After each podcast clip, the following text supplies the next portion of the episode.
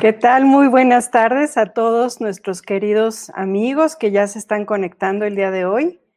Pues hoy Joel no, no está por porque está en un compromiso, pero hoy voy a estar, voy a ser su anfitrión el día de hoy. Sean todos bienvenidos. ¿Y cómo estás? ¿Cómo están todos? Ya vemos que están muchos conectados muchos que están aquí con nosotros en este día tan, tan especial. Y como quiero darte la bienvenida, mi querido amado Gilberto. ¿Cómo estás, pastor, el día de hoy? Hola, Clarita. Bueno, pues un gusto que estés tú como anfitriona en lugar de Joe, que ahora anda también cumpliendo una serie de compromisos fuera. Y bueno, Gracias a Dios ha sido un día bastante intenso desde la mañana, así es que, pero como siempre, estamos acostumbrados a, mucha actividad y mucho ajetreo, así que eh, espero que todo, todo este día, que podamos también, o esta tarde, mejor dicho, que podamos saludar a nuestros amigos que ya están conectados y que han estado mandando mensajes pues un tiempo en el que todos lo podamos disfrutar, pasar un tiempo excelente, extraordinario, bonito y que así sea. Gracias, Clarita. No, pues gracias a todos que ya están y gracias a ti, amado mío. Y pues ya empezaron las preguntas desde, desde antes, ya estaban aquí conectados y esperando. Pues si quieres, comienza orando y ya después leemos los comentarios, saludos y preguntas. Ok, perfecto. Pues Señor, te damos gracias porque tú eres la sabiduría por excelencia, porque en ti podemos encontrar todas las respuestas a nuestras inquietudes. Y sé que muchos que, en este día ya se conectaron tienen muchas preguntas. Y tú eres el que habrás de responder. Quiero pedirte que uses el día de hoy a que nuestros corazones y nuestros oídos estén dispuestos para poder recibir de parte tuya esa palabra, ese alimento que va a traer bendición a cada una de nuestras vidas. En el nombre de Jesús. Amén. Amén. Entonces hoy tuviste un día complicado, ¿verdad, amor? Pues ha sido, un día de, ha sido un día de reuniones. De hecho, estábamos en una reunión ahorita y hace tres minutos me desconecté para poderme conectar a esta otra. Y sin querer, como éramos anfitriones de la otra reunión, me, Lolo me marcó Noé, oye, ya nos sacaste de la reunión a todos, perdóname, yo, yo por inercia terminé, pero no, no me percaté que todos dependían de mi conexión, es que ahí ya tuvieron que generar otra reunión nueva. Bueno, pero son gajes del oficio. Sí, ya me imagino que sí son. Pero bueno, siempre son, son situaciones que no podemos evitar. Bueno, mira, aquí hay una pregunta que nos hace Sergio Estrada. Buenas tardes, bendiciones. Por mi trabajo debo ser totalmente parcial con algunos temas. Por ejemplo, en la orientación sexual de las personas. Nos dieron una capacitación de un protocolo. No sé qué es lo que quiera preguntar mi querido Sergio, pero si nos pudieras Mira, abajo, Clarita, abajo, más abajo, ahí Aquí está. En un caso así. En un caso así, ¿yo, qué debería hacer? Bueno, eh, no sé exactamente en qué consistirá lo que tienes que decir eh, para que tampoco se compliques tú mismo la vida ni, ni lo que estás diciendo o enseñando o, o tal vez dando algún tipo de orientación. Si quieres, Sergio, con mucho gusto, eh, programamos una videollamada personal y te orientamos, te decimos qué decir, qué actuar.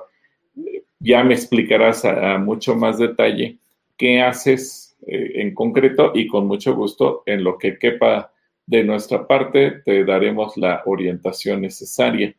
Incluso eh, si, si tuviéramos alguna otra cuestión con personas que han sufrido algún tipo de quebranto, con mucho gusto conseguimos sin costo ninguno apoyo también de un grupo de especialistas. Así es que eh, escríbenos por, por, en privado y programamos una videoconferencia y platicamos de ello. Sí, Muchas... un saludo, Sergio. Gracias, gracias, amado mío. Mira, también nos pregunta Lucy López, dice, buenas tardes, pastor y Joe. Gracias a Dios por este programa que se ha convertido en mi favorito. Mi esposo me preguntó si él no se congrega, ¿a quién debo diezmar y ofrendar? Y yo le contesté que de donde yo, su esposa, recibía el, alimento espiritual. ¿Está bien?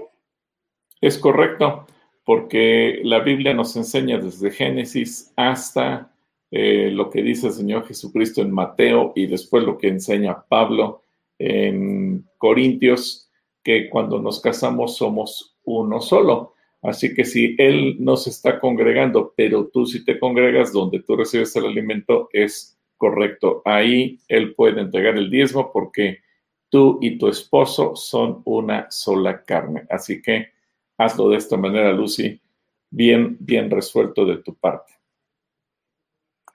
Muy bien. Y eso le funciona pues, a todas las mujeres que están en la condición de Lucy, ¿no? Sí, o también las que, las que somos amas de casa, ¿no? Exacto, exacto. Mira, Areli en YouTube dice, hola pastor y Joel, mi hermano no es cristiano y quiere que sea la madrina de bautizo de su niña. Tengo duda si esto es agradable a Dios. Bueno, ahí sí tienes que hablar tú con toda honestidad, eh, Areli, por dos razones. Una, se supone que tú como madrina te comprometes en esa parte espiritual a falta de los papás y tú tienes que explicarle a tu hermano que tú puedes amar mucho a tu sobrina, pero que bajo ninguna circunstancia tú compartes ya ese tipo de, de creencias. Y dos, porque ahora tú conoces que el bautismo es una decisión que tomamos siendo adultos, no niños. Si tú te comprometes a participar como madrina eh, en el bautizo de la pequeña como madre eh, y más respaldando eso, entonces ahí ya empiezas tú a enredarte en una serie de situaciones que tampoco son gratas delante de Dios. Yo creo que aquí tú puedes decirle, mira, yo quiero mucho a tu niña, eh, lo que tú me pidas que yo haga por ella, yo lo voy a hacer. si tú quieres hacerle un regalo por, motivo de lo que sea, adelante, pero sí tienes que decirle qué es lo que tú piensas y qué es, cuál es tu fe, tu convicción también para que él sepa.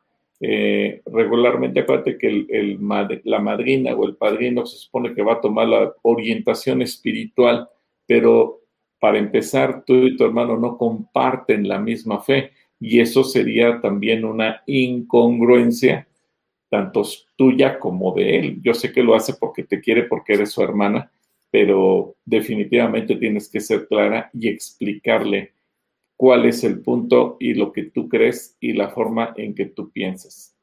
¿Sí? Así es, así. Bueno, aquí tenemos a, a Joel que sí vino y está por aquí.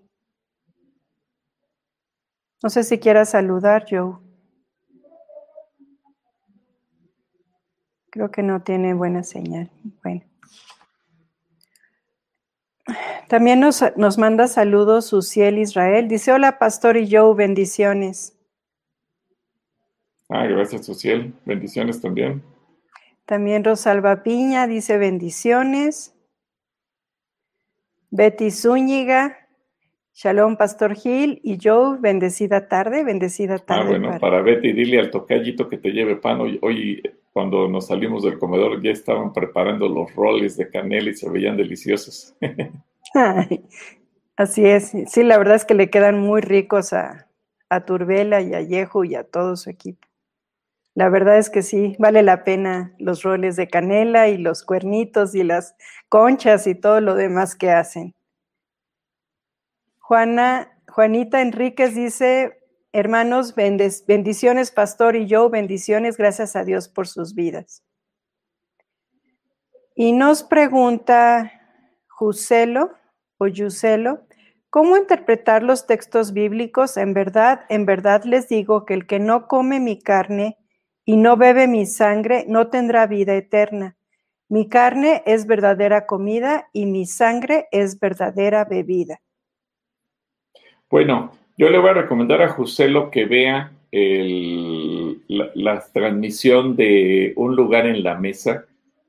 De hecho, las enseñanzas del sábado, las dos tienen que ver con esto. La que dio Mike Mejía y la que di un servidor.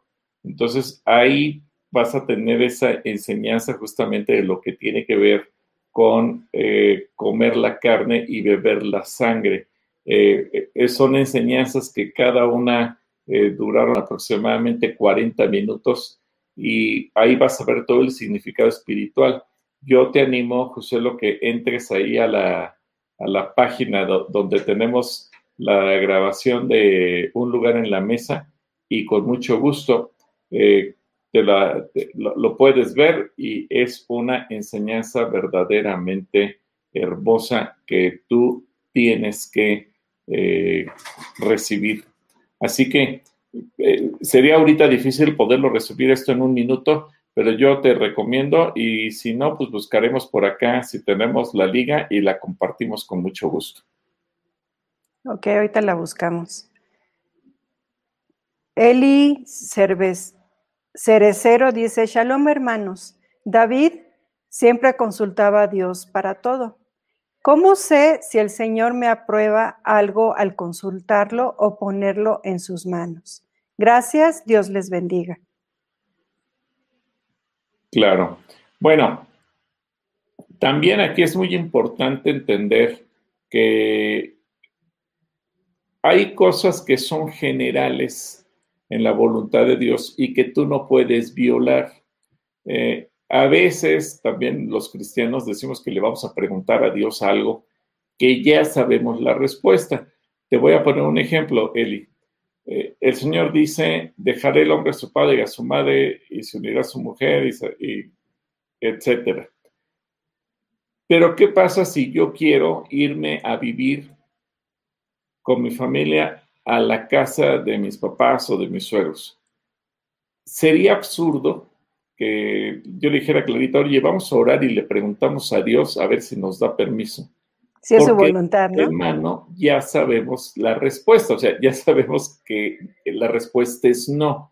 Pero creo que a veces los cristianos somos medios mañosos, o no sé tú qué opinas, Clarita, pero somos medios mañosos y entonces como que decimos, eh, bueno, yo le pedí palabra al Señor y Él me dijo en tal pasaje que pues yo hiciera como yo quisiera y eso quiere decir que sí.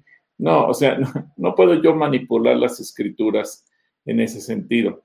Yo sé que en ocasiones tenemos que preguntarle y, y, consultar lo que la palabra de Dios dice, si Él nos da una promesa, si nos da una palabra de aprobación, pero también estar abiertos, porque a veces creo que los cristianos también queremos que todas las respuestas de Dios sean sí y que todas las respuestas de Dios sean promesas, pero no estamos abiertos a recibir de parte de Dios un no. Y a veces cuando estamos orando por algo y Dios nos dice no, eso nos cuesta trabajo. E incluso si tú abres tu Biblia y, y viste que el versículo que Dios te dio como que no es muy favorable, dices, no, no, no, no, yo creo que era otro y sigues buscando hasta encontrar algo que diga que sí, no, porque eso es una manipulación de las escrituras. Yo creo que de manera sincera sí tenemos que orar, tenemos que preguntarle a Dios, pero tenemos que estar abiertos para que Dios nos diga sí o que Dios nos diga no, y evidentemente la respuesta vendrá eh, respaldado en la palabra. Sí, realmente la palabra no la podemos cambiar y ni, tampoco tratar de acomodar la palabra a, lo que nosotros pensamos, ¿no? A las decisiones que queremos tomar o lo que nos pueda favorecer. Yo creo que lo más importante es escuchar a Dios, pero también ser obedientes a lo que Él nos dice y no tratar de acomodarlo. Nada más era completando un poquito. Espero que, te quede claro, Eli. Mucho gusto de que hayas escrito. La misma Eli tiene otra pregunta que dice, ¿qué sucedió con los muertos que resucitaron cuando Jesús resucitó? Gracias. Buena pregunta, una pregunta muy interesante. Pues evidentemente que volvieron a morir. Resucitaron como testimonio de que algo sobrenatural estaba ocurriendo con la muerte de Cristo. Pero obviamente ellos también murieron y, o, volvieron a morir. Digamos que serán los las únicas personas en la historia del universo que vivieron dos veces, murieron dos veces y obviamente podemos entender que esas personas eran justas y por lo tanto resucitarán en el tiempo postero. Así que ya han vivido dos veces su primer vida, su muerte, en la resurrección en el tiempo de Jesús y la nueva muerte. No sabemos cuánto tiempo ocurrió, si un año después, meses, días o muchos años. Eso la Biblia ya no lo aclara. Estamos seguros de que algún día se murieron y volverán a resucitar una vez más cuando Cristo Jesús venga por todos nosotros. Así es, amor.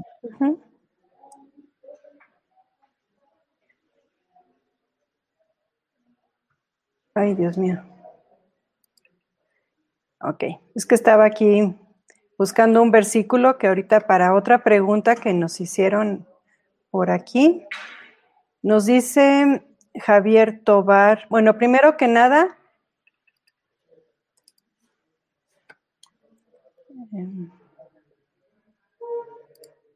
Primero que nada nos dice, nos manda saludos Octavio Dávila, dice, buenas tardes hermanos, la paz de Dios con ustedes. Y también se reporta Otoño López, que de decirles que el día de la, hoy en la mañana tuvimos la transmisión de mujeres y él nos saludó desde el martes en la noche. Él todavía se conectó desde el martes en la noche y nos mandó saludos. Y nos pregunta Javier Tobar, bendiciones. En la actualidad, ¿qué es confesar a Jesús? Y nos, y nos comparte un versículo en Mateo 10, 32, que aquí lo, aquí lo estaba posteando para, para que lo pudiéramos ver.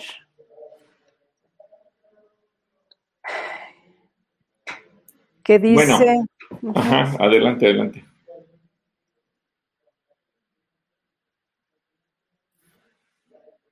Dice, todo aquel que me reconozca en público aquí en la tierra, también lo reconoceré delante de mi Padre en el cielo. Bueno, eso es justamente lo que hacemos cuando llamamos en las iglesias cristianas, en lo que comúnmente le llamamos llamar a salvación. El hecho de que la gente eh, tome la decisión de hacer a Cristo Jesús el Señor de su vida, el hecho de que la gente decida reconocerlo a Él, bueno, eso es el confesar a Jesús, que, la gente tome conciencia de, que está tomando la decisión de arrepentimiento de sus pecados, que está tomando la decisión de eh, seguir a Jesús y, hacerlo el dueño de su vida. Esa es la parte a la que se refiere justamente este pasaje. Eh, confesar a Jesús. Por eso es que llevamos a que la gente tome una o haga una oración de primeramente pidiéndole perdón, segundo reconociendo a Cristo Jesús como Señor de su vida, confesándolo y declarando que Él es el Señor de cada uno de nosotros. Eso es lo que nosotros llamamos confesar a Jesús. Espero que esto quede claro y que de alguna manera te ayude a entender entonces en la actualidad cómo es que lo hacemos. Prácticamente todas las iglesias cristianas del mundo, cuando decimos ahora vamos a hacer el llamado a salvación y hacemos que la gente que tal vez asiste por vez primera a una iglesia tome esta decisión. Bueno, a eso, justamente a eso nos estamos refiriendo. Muy bien, muy bien. Hay una pregunta de una pequeñita de 12 años y realmente uno que ve los programas de diálogos se sorprende con las preguntas que hacen las, las pequeñas o los pequeños. Y nos dice por YouTube, eh, dice, soy Sofía de 12 años. ¿De dónde surge llevar ofrendas de dinero al templo? ¿Y qué pasaba con ese dinero? Y nos da la referencia de Lucas 21 del 1 al 4. Lucas 21, del 1 al 4. Bueno, en realidad eh, es una pregunta muy, muy interesante de Sofi. Eh, y gracias, Sofi, por hacerla. En realidad, las ofrendas económicas surgen, y económicas se puede referir a tanto a material como a dinero en efectivo, porque obviamente acuérdate que esto ha ido cambiando a lo largo de la historia, Sofi. Mucho tiempo se utilizó el trueque de cambiar eh, mercancía o productos. Eh, en otro tiempo se utilizó la sal como moneda de cambio, pero obviamente esto ha ido cambiando a lo largo de la historia. Eh, la primer ofrenda económica que se tiene registrada en la Biblia se refiere a Abraham, cuando él le lleva el diezmo de todo lo que ganó a Melquisedec. y entonces, claro, ahí se habla de una ofrenda material, porque fue todo lo que él obtuvo durante la, la batalla que libró contra los reyes que tenían una alianza. Después, eh, Jacob es el siguiente que se menciona como tal y él hace un pacto con Dios y en ese pacto incluye todo. Cuando dice, Señor, yo te daré el diezmo de todo lo que gane. Posteriormente, eh, esto ya aparece en la ley de Moisés, cuando el Señor dice que de todo ingreso que tú tengas, la décima parte le corresponde al Señor. Y aquí habla de todo tipo de ingresos materiales y económicos. Y posteriormente también se refiere incluso que, por ejemplo, cuando uno que, quería consagrar la propia vida al Señor, eh, los levitas sí le iban a servir, pero todos los que no eran levitas, como no podían poner su propia vida y a Dios no le interesa la vida eh, o sacrificar la vida, mejor dicho, de una persona, es decir, Dios no pedía sacrificios humanos, pero alguien decía, Señor, pero mi vida es tuya. Entonces Dios mismo en el libro de números le asigna un valor económico. Si yo quería ofrecerle mi vida al Señor, yo tenía que pagar una cantidad económica que estaba evaluada en plata o mi esposa o mis hijos o lo que fuera. Y eso así se fue sucediendo hasta que llegamos a la época de Jesús en el templo, que es el pasaje que tú citas de, Lucas 21, en donde la gente llevaba ofrendas económicas al, templo. Y obviamente eh, mucho de ello nos enseña la escritura que era para mantenimiento del propio edificio del templo. Es curioso, porque el Señor no solamente pensó en que se requerían recursos materiales para construir un edificio, sino que a lo largo de los años ese edificio precisaba mantenimiento exactamente igual que el día de hoy. En una iglesia podemos levantar una ofrenda y con esas ofrendas construimos un edificio a lo que le llamamos auditorio, templo o santuario, pero al paso del tiempo pues, le tenemos que dar mantenimiento y para poderle dar ese mantenimiento evidentemente que necesitamos recursos materiales. Y eso es la misma historia entonces del pasado.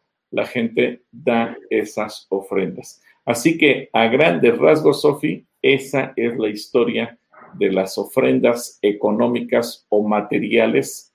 Y aclaro las, los dos grupos, porque incluso cuando se recordarás tú, Clarita, cuando el Señor le dice a Moisés que construyan o levanten el tabernáculo, pues eh, ahí eh, le dice que al pueblo que tiene que traer tela, madera, oro, plata.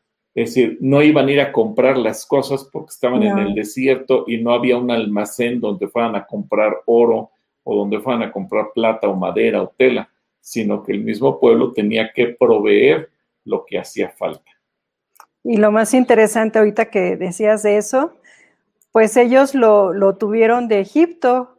Antes de salir de Egipto, justamente todos los egipcios les proveyeron de todo ello. Porque esa era una, una, promesa de parte de Dios, ¿no? Sí. Y, lo que puedo yo añadir, Sofi, que cuando uno ofrenda y lo hace de corazón, El Señor lo que ve es el corazón y no tanto la cantidad de lo que se ofrenda. Elizabeth Nieto nos manda saludos, bendecida tarde para ustedes. También Fer ML dice salud, pastor y Joel, que Dios los bendiga siempre. Pásenme lista. Te estamos pasando lista, Fer. Aquí estamos. ¿Sí me escuchas, mi amor? Sí, sí, perdón. saludos a Fer, que Dios te, bendiga mucho, Fer, y a tu abuelita Corina también. Les mandamos un abrazo y un beso. Y también para Elizabeth Nieto. Y para Elizabeth Nieto también. Muchas gracias, hermana Eli. Le mando un abrazo y un beso. Que Dios les bendiga. También Rosita Mendoza dice saludos hermanos, Dios les bendice. Ya preparados para la transmisión. Sarita Pérez. Hola, pastor y yo. Buenas, buenas tardes, bendiciones. Ay, perdón que no las expuse. Aquí Fer otra vez nos saluda y también me saluda a mí. Ay, un abrazo enorme, la quiero muchísimo. Yo también te quiero mucho, Fer. Te mando un abrazo a la distancia. Otoño dice saludos, Clara, saludos, Otoño. Gracias por estar siempre presente. Dice que la ayuda idónea, pues gracias a Dios.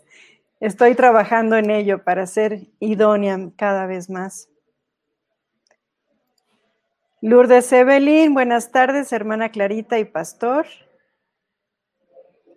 Buenas tardes, amada Lourdes, amada Lulú. Diana Bernal también nos manda saludos.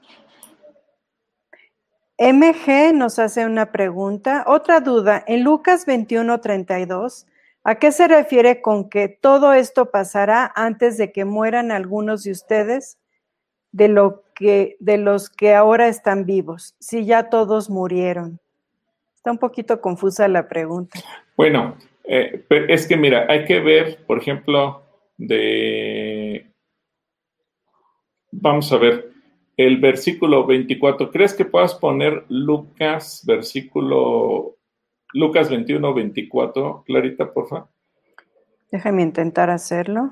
Bueno, versículo 20 al 24, si puedes poner del 20 al 24, Lucas 21 del 20 al 24. Porque a veces olvidamos, o sea, leemos parte de esas cosas que van a suceder, pero aquí mientras Clarita encuentra el pasaje y lo pone en la pantalla, yo quiero aclarar algo. Las profecías bíblicas y mucho de lo que dice Jesús tiene varios cumplimientos o varias etapas de cumplimiento. Algunas sucedieron inmediatamente, otras han sucedido a lo largo de la historia, otras se siguen sucediendo el día de hoy y otras pues todavía vamos a ver su cumplimiento en un futuro. Y, muchas van teniendo, digamos que ese multicumplimiento a lo largo de los tiempos. Entonces, eh, eso es importante que lo tomemos en cuenta.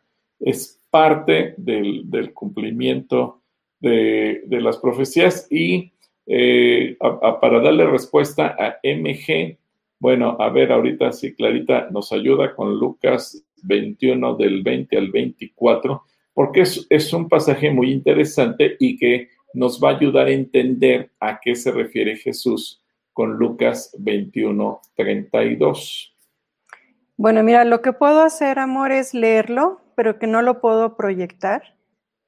Dice, cuando vean a Jerusalén rodeada de ejércitos, entonces sabrán que ha llegado el tiempo de su destrucción. Entonces los que estén en Judea huyan a las colinas, los que estén en Jerusalén deben salir y los que estén en el campo no deben volver a la ciudad. ¿Sí ese es el pasaje, mi amor? Sí, sí, sí. Pues serán días de la venganza de Dios y las palabras proféticas de las escrituras se cumplirán. Qué terribles serán esos días para las mujeres embarazadas y para las madres que amamantan pues habrá desastre en la tierra y gran enojo contra este pueblo. Los matarán a espada o serán enviados cautivos a todas las naciones del mundo, y Jerusalén será pisoteada por los gentiles hasta que el tiempo de los gentiles llegue a su fin. Gracias. Bueno, recordemos que todo esto, específicamente de estos versículos, eh, se cumple en el año 70 después de Cristo. Jesús todo esto lo dijo en el año 33. Jesús tenía 33 años. Y muchas de estas profecías, MG y amigos todos, se cumplieron en el año 70, tan solo 37 eh, años después de que Jesús murió y resucitó. Es decir, seguramente por, eso en el versículo 32 que dice, no pasará esta generación o muchos de ustedes seguirán vivos cuando esto acontezca, eh, seguramente muchos de los discípulos de Jesús seguían vivos 37 años después. Es como si ahorita nos dijeran algo que va a ocurrir en el año 2058, de aquí a 37 años. Seguramente de aquí a 37 años, si Dios nos prestara vida, Clarita y a mí andaríamos sobre los 94 y 93 años. Pudiera ser que sigamos vivos, pudiera ser que ya no, pero seguramente muchos de ustedes sí seguirán vivos de aquí a 37 años, de aquí al año 2057. Y cuando Jesús dice esto, pues, pues muchos, yo creo que dijeron, eso es imposible, pero a muchos les tocó ver la destrucción del templo que sucede en el año 70.